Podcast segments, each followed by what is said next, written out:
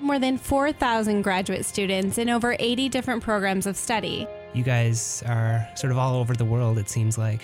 It's kind of mind blowing when you think about it. Here on Inspiration Dissemination.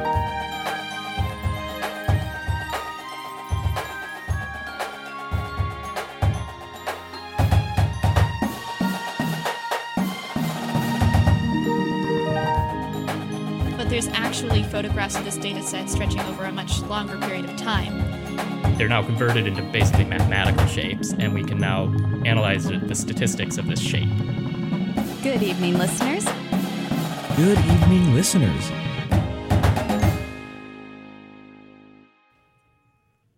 Good evening, listeners. It is the 21st of July, 2019, and you're tin- to, tuned in to 88.7 KBVR Corvallis. It is currently just after 7 p.m., and on a Sunday, that can only mean one thing. It's time for another episode of Inspiration Dissemination. I'm Adrian Gallo. And I'm Daniel Watkins. At Oregon State, we have more than 4,000 graduate students in over 80 different programs of study. And here on Inspiration Dissemination, we feature the research and personal stories of one of these students each week. If you are a graduate student at OSU and you're interested in coming on the show, or you just want to find out more about all the awesome things going on at Oregon State, check out our blog at blogs.oregonstate.edu slash inspiration, where you can find out all about our up and coming guests and links to our Twitter and Facebook pages. Inspiration Dissemination is recorded live, and should they occur, any opinions expressed on the show are those of the host and their guests and do not necessarily represent Oregon State University or the station. Tonight, our guest is Catherine Lasden, who is a master's student in the Department of Fisheries and Wildlife, mentored by Dr. Suzanne Brander and Dr. Scott Heppell. Thank you for joining us tonight. Thank you so much for having me. So, we're going to get into your research that focuses a lot on microplastics in fish and quantifying the abundances of plastics in marine organisms and how that can eventually lead its way up the food web. But before we unpack that that food web, let's focus on plastics just by themselves. So, do plastics last forever like we've been kind of told? Uh, th- plastics do last forever, but they don't last in the same form that they originally started in. So you can have a plastic bottle or, say, a summertime plastic chair for the beach that can go down to sizes of um, like microns, which is less than you can see with your eyesight. So it, but it starts out in these rather large fragments, you know. So uh, one of the examples that we used in the blog is, you know, the uh, the pieces of a fishing net that you can kind of see little strands floating in the air, or sorry, floating in the water. Um, but they do degrade. So what happens when they degrade? Yeah, so um, specifically with the ocean, when they degrade, they get smaller and smaller, either through the sun or through hitting other rocks, um, or even as fish bite chew them. And as they can get smaller and smaller, they can land in the water column, land on or in animals um, through ingestion, but also they can land in the sand, which a lot of people don't realize. Um, so you can pick up a scoop of sand at the bottom of the ocean, no matter where you are in the world, and you will have microplastic pieces in your hand. So this is something I've actually experienced. So if you go down to the beach anywhere, you can walk along and with a sieve you can find little fragments and you'll find little beads. These are the things that are the raw materials for plastic manufacturing, so they are everywhere. But when I went, I found a shotgun shell, I found a bit of a bottle. It was just like the plastic part at the end of the shotgun shell. I found uh, bits of water bottles, found little things that looked kind of like glass but were scratched enough to see plastic. But I found all of the colors of the rainbow within 15 or 20 minutes. Yeah, it's it's really sad. Um, we tend to see the most colors are kind of black and blue, gray or white potentially. Um, and a thought of that is potentially clothing or fishing gear. Uh, bottles tend to be clear or white colored, but you can find. I mean, think of what plastic makes. It's every color and everywhere. And I imagine that some colors don't last quite as long when they're going under chemical weathering. Yeah, that's correct. So I'm thinking about the way that signs look in the window of a store after they've been left there for this whole summer. Yeah, it's it's crazy that just the sun itself can do so much damage, but also people think it's a positive thing with plastics because, like we said before, you can have this huge bottle that the plastic, the sun can just kind of disintegrate or break down, um, and it can go from you know a Coke bottle to the size of your fingernail or less in a few years. So, as you described how plastics come in a multitude of colors and sizes and shapes, uh, I'm thinking back to a National Geographic magazine article that your advisor uh, was actually quoted in. Um, and in that article, it has a photo side by side of all these living organisms that are really pretty colors, really interesting shapes. Some are translucent. And then next to it is a photograph of plastics that also are semi translucent, all kinds of colors, and they look almost like the like living organisms so it makes sense that these fish are ingesting plastic so my question to you is what happens if a fish starts eating plastic by accident or on purpose Yeah, so a lot of fish will eat plastics without necessarily knowing it because they think it looks like a zooplankton in the water, or the go to example is uh, plastic bags look like jellyfish to like sea turtles. But when plastic is ingested, it can release chemicals that are made that are made in the plastic itself, but it can also pick up other chemicals. Um, and it can block passageways, just like with humans, it can block your esophagus. It can get into tissue and cause damage and scars, just like in people if you have something sharp that you eat. But it can also um, then limit kind of the energy budget of the animal. So if you think that you have you're eating good food and you have so much energy, but then you can't actually digest and process this plastic, so you can't use energy for more feeding, for swimming, and for reproduction. And the fish is kind of just they don't really know what to do. I guess I think of what would happen if you spent all day eating zero calorie snacks. You would think that you were full, but you're going to start to feel your energy tank. Exactly. And they just don't know any better. And it's just there. Um, and a lot of times, especially if it's clear, they can't necessarily see it because fish, depending on which fish it is, don't have as good enough developed eyes or the size of them, even. So it could look like it's nothing and they could just be thinking it's water and swimming, or it could be, like I said, a plastic bag that looks like a jellyfish and they're just gulping it up. Right, and they don't really have a choice of whether they're going to filter water because other that's how they get oxygen. Exactly.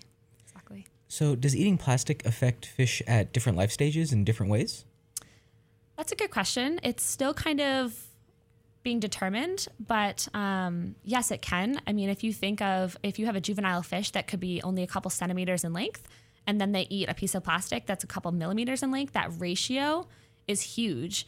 And it can possibly get stuck in the animal. It could possibly pass through the animal, which is what we hope. But we don't know. It could pass through uh, different linings in the stomach and land in the tissue of the cell, or sorry, of the fish, or um, it could get stuck and cause problems, and it could pre- prevent them from eating. Um, and just there's so many unknowns, especially with plastic ingestion. So it's a bit of a complicated path going from uh, a fish that's in the ocean to a sample in your lab.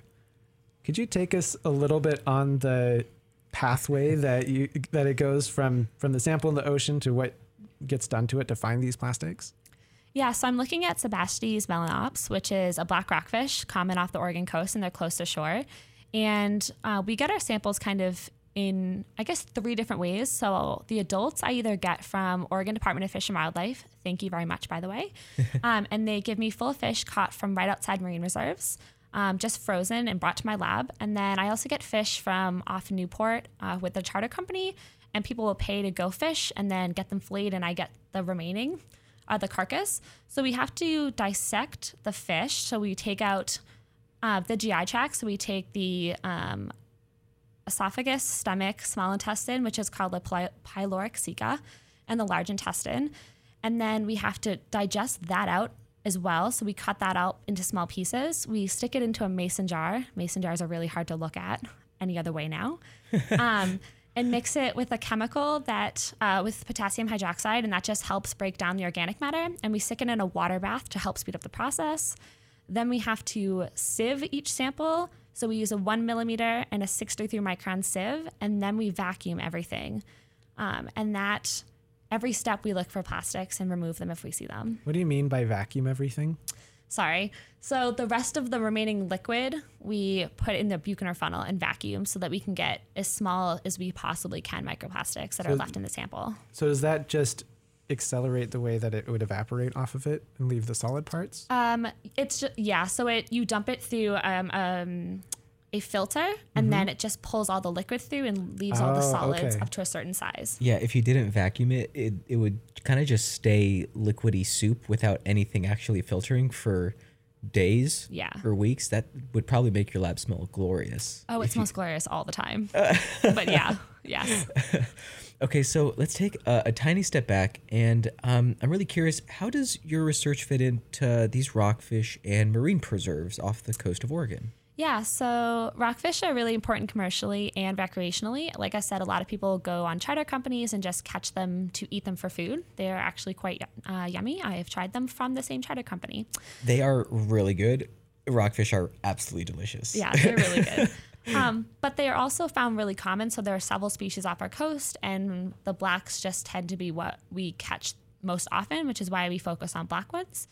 Um, but the reason we're looking kind of spatially in reserves and outside of reserves, or close to the reserve and then another location, because you can't take adults from inside the reserves, is because we want to see if there is potentially a comparison with reserves should help with longevity of life.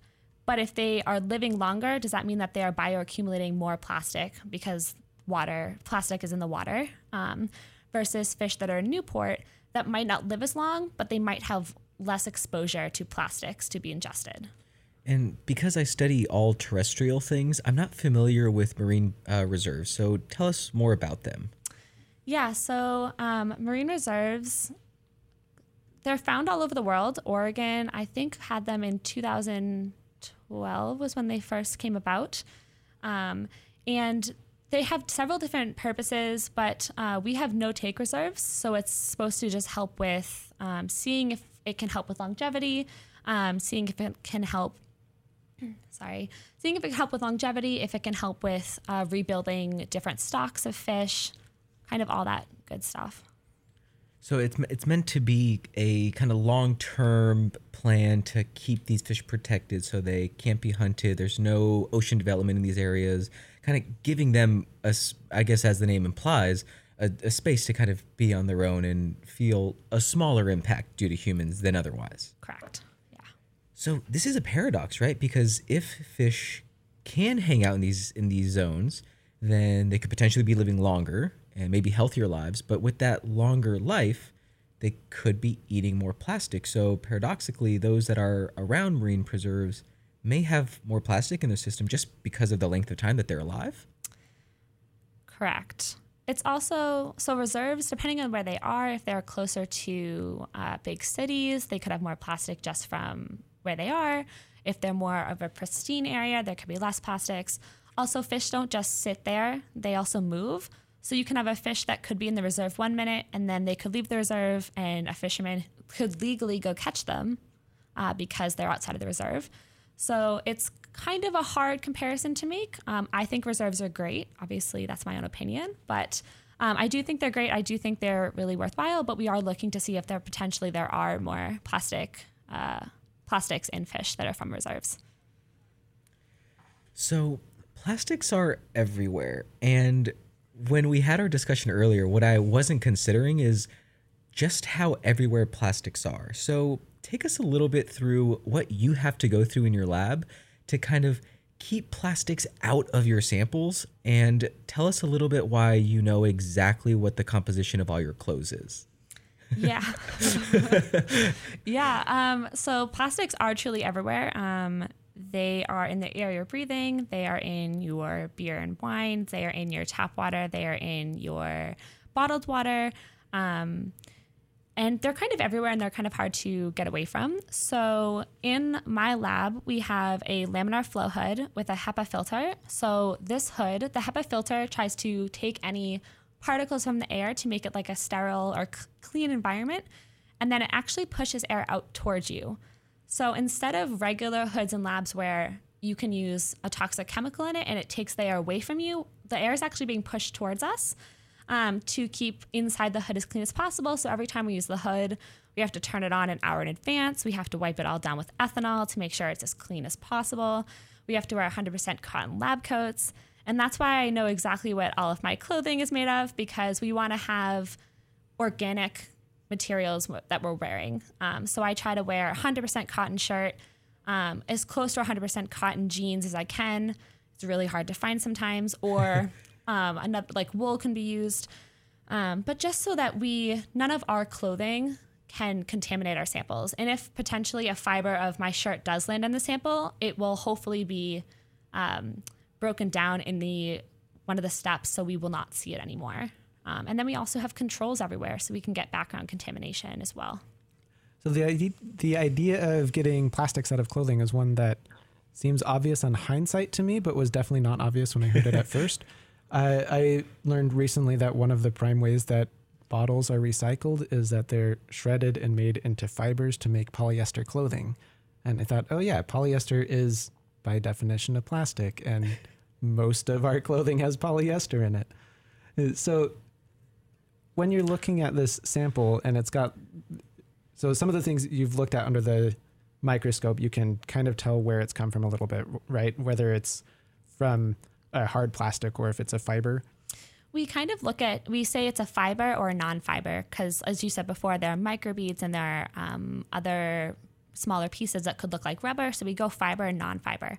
So one of the things that you then do is you sort them by color and kind of rule some things out based on the colors. Could you say something about that as well?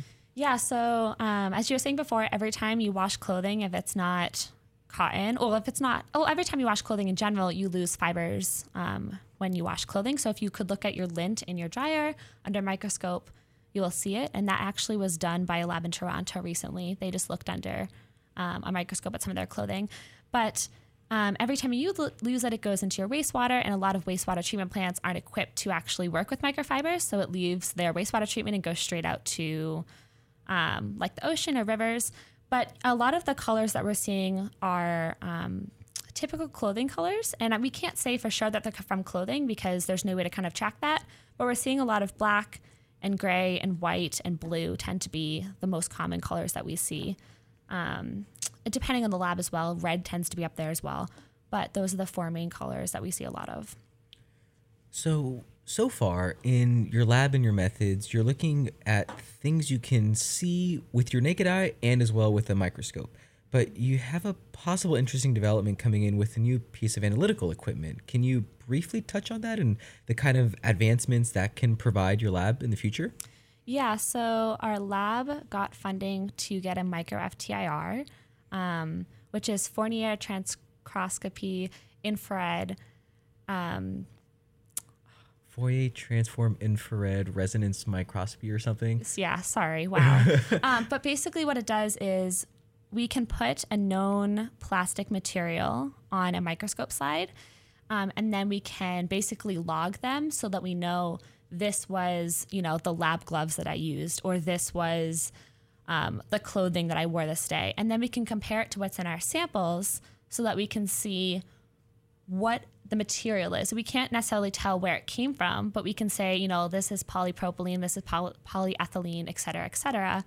Um, and that is one of the best ways to actually, and only ways to really identify exactly what kind of material you're looking at and if it's plastic or not. So a lot of my results I have now are only suspected because I haven't been able to verify any of them with this piece of equipment yet. Yeah, the, the the FTIR is really it's used in a bunch of different fields. It's used in my field a lot, and it's it gives you like a really nice uh, what we call like a fingerprint of the organic matter or of the substrate that you're trying to identify. And then if if it's a suspected contaminant, you can actually subtract that signal out of your actual samples that you really want to try and quantify. Um, so you have some preliminary results. Uh, Yes. Tell us a little bit about those. So again, they're only preliminary because they haven't been looked at under the FTIR yet, which I found out is really cool. It measures the vibrations between the atoms of the material you're looking at, and that's how it can differentiate what you're looking at, which was the mind blown for me. It's Wow. the it's the distances between all the bonds, and Of then the if atoms. you yeah, and then if, if you know all those distances, you Yeah. know those it excites those little vibrations, and then you can kind of back calculate the distances of every bond coming off of every other bond, and Yeah. it creates this like digital molecular fingerprint. It's wicked. It's the coolest thing ever. um, but yeah, so um, we are suspected results, um, and I'm still going through my project. I'm only a first year in, but we suspect that there potentially are more microplastics being ingested in the fish from the reserves than the fish from not the reserves. Um, and that there's also a color breakdown. So we are personally seeing a lot more uh, black than anything else as well for fibers. And we also have only been primarily seeing fibers. Uh, we haven't been seeing a lot of other things. So, does fibers mean that it's all polyester shirts, or what could another potential source of these fibers be coming from? I mean, again, because plastic can break down into the smallest of pieces, it could be anything from rope to fishing net to clothing to it. Even, I mean, if you think it could essentially be rubber if it gets small enough. Um, rubber is a little bit hard because it breaks down into more of like chunks that I've seen, but eventually it has to get down to that size. Wow.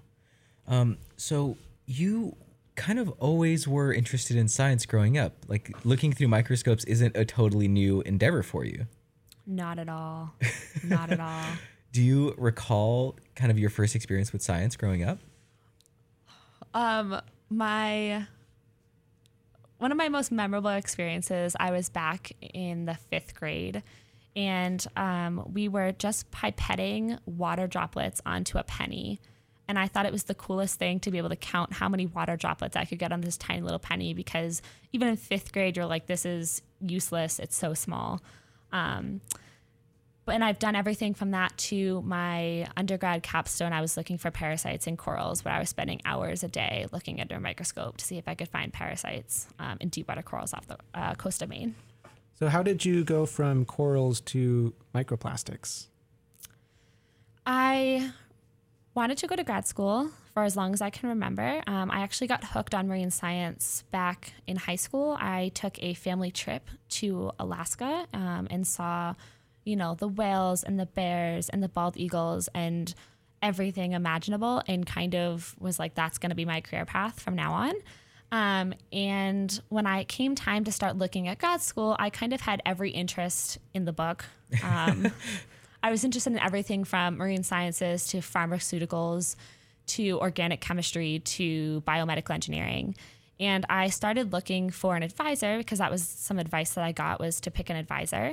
Um, and Dr. Brander popped up uh, doing a microplastic and also doing an insecticide study in work. And that just really hooked me um, because I had all the misconceptions about plastic as well that they kind of go away and that recycling is the best option. Um, and plastic is so easy. And I was like, I can't imagine my life without it.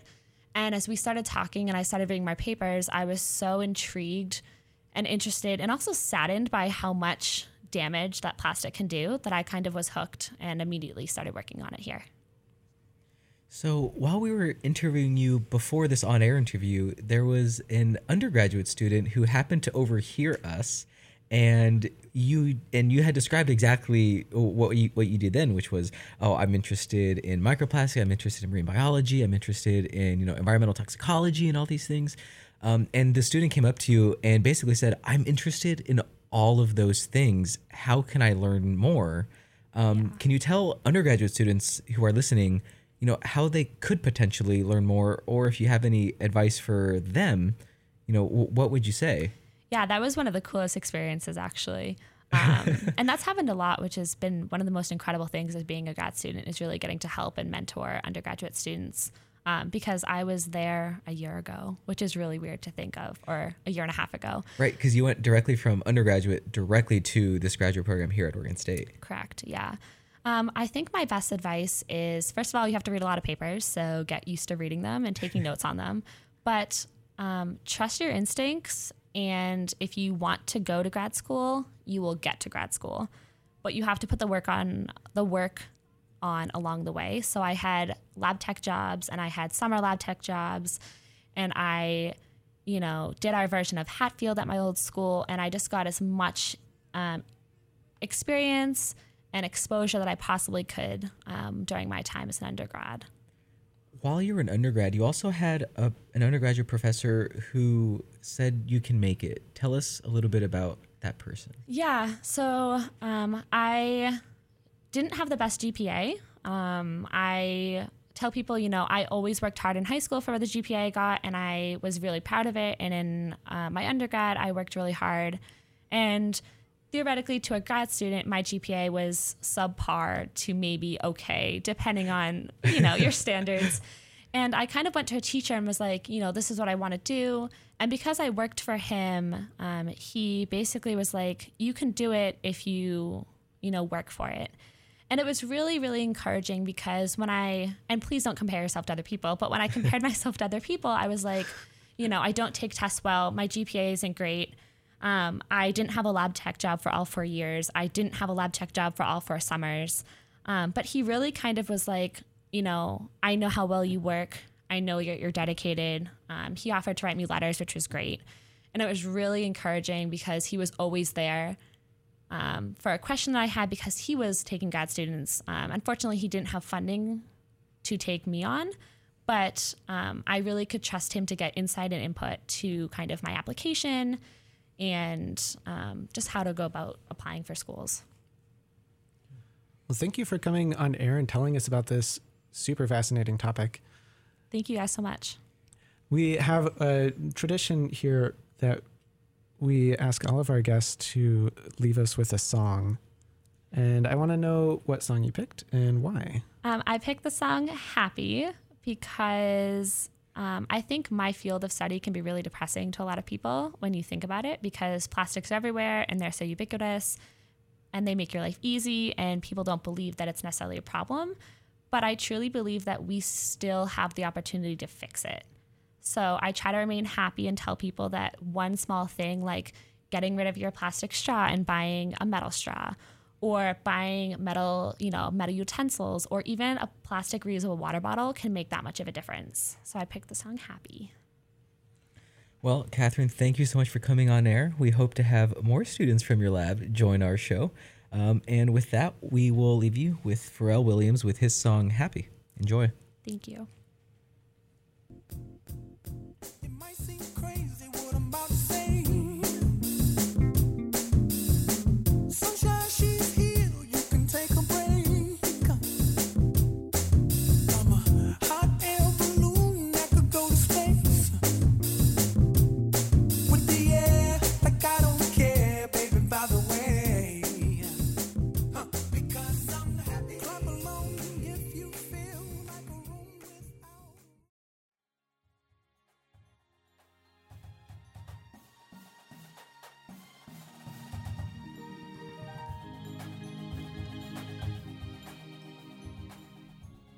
Thank you for listening. If you want to support the show, please tell your friends about it and give a five star review on Apple Podcasts so other podcast peeps can find our show.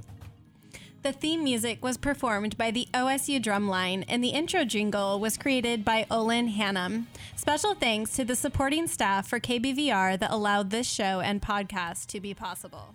The show was started by Zhian Kamvar and Joey Hulbert in 2012. Its hosts include Matt McConnell, Steve Friedman, Mackenzie Smith, Kristen Finch, Adrian Gallo, Lillian Paget Cobb, Lori Lutz, Heather Forsyth, Maggie Exton, Scott Classic, Marcus Weinman, Daniel Watkins, and Harrison Steyerwalt. To learn about other graduate students at Oregon State, or if you want to be part of the show, please visit our well-curated website at blogs.oregonstate.edu slash inspiration. And finally, don't forget you can follow us on Twitter at KBVRID and Facebook at Inspiration Dissemination. Thank you for listening and stay curious, my friends.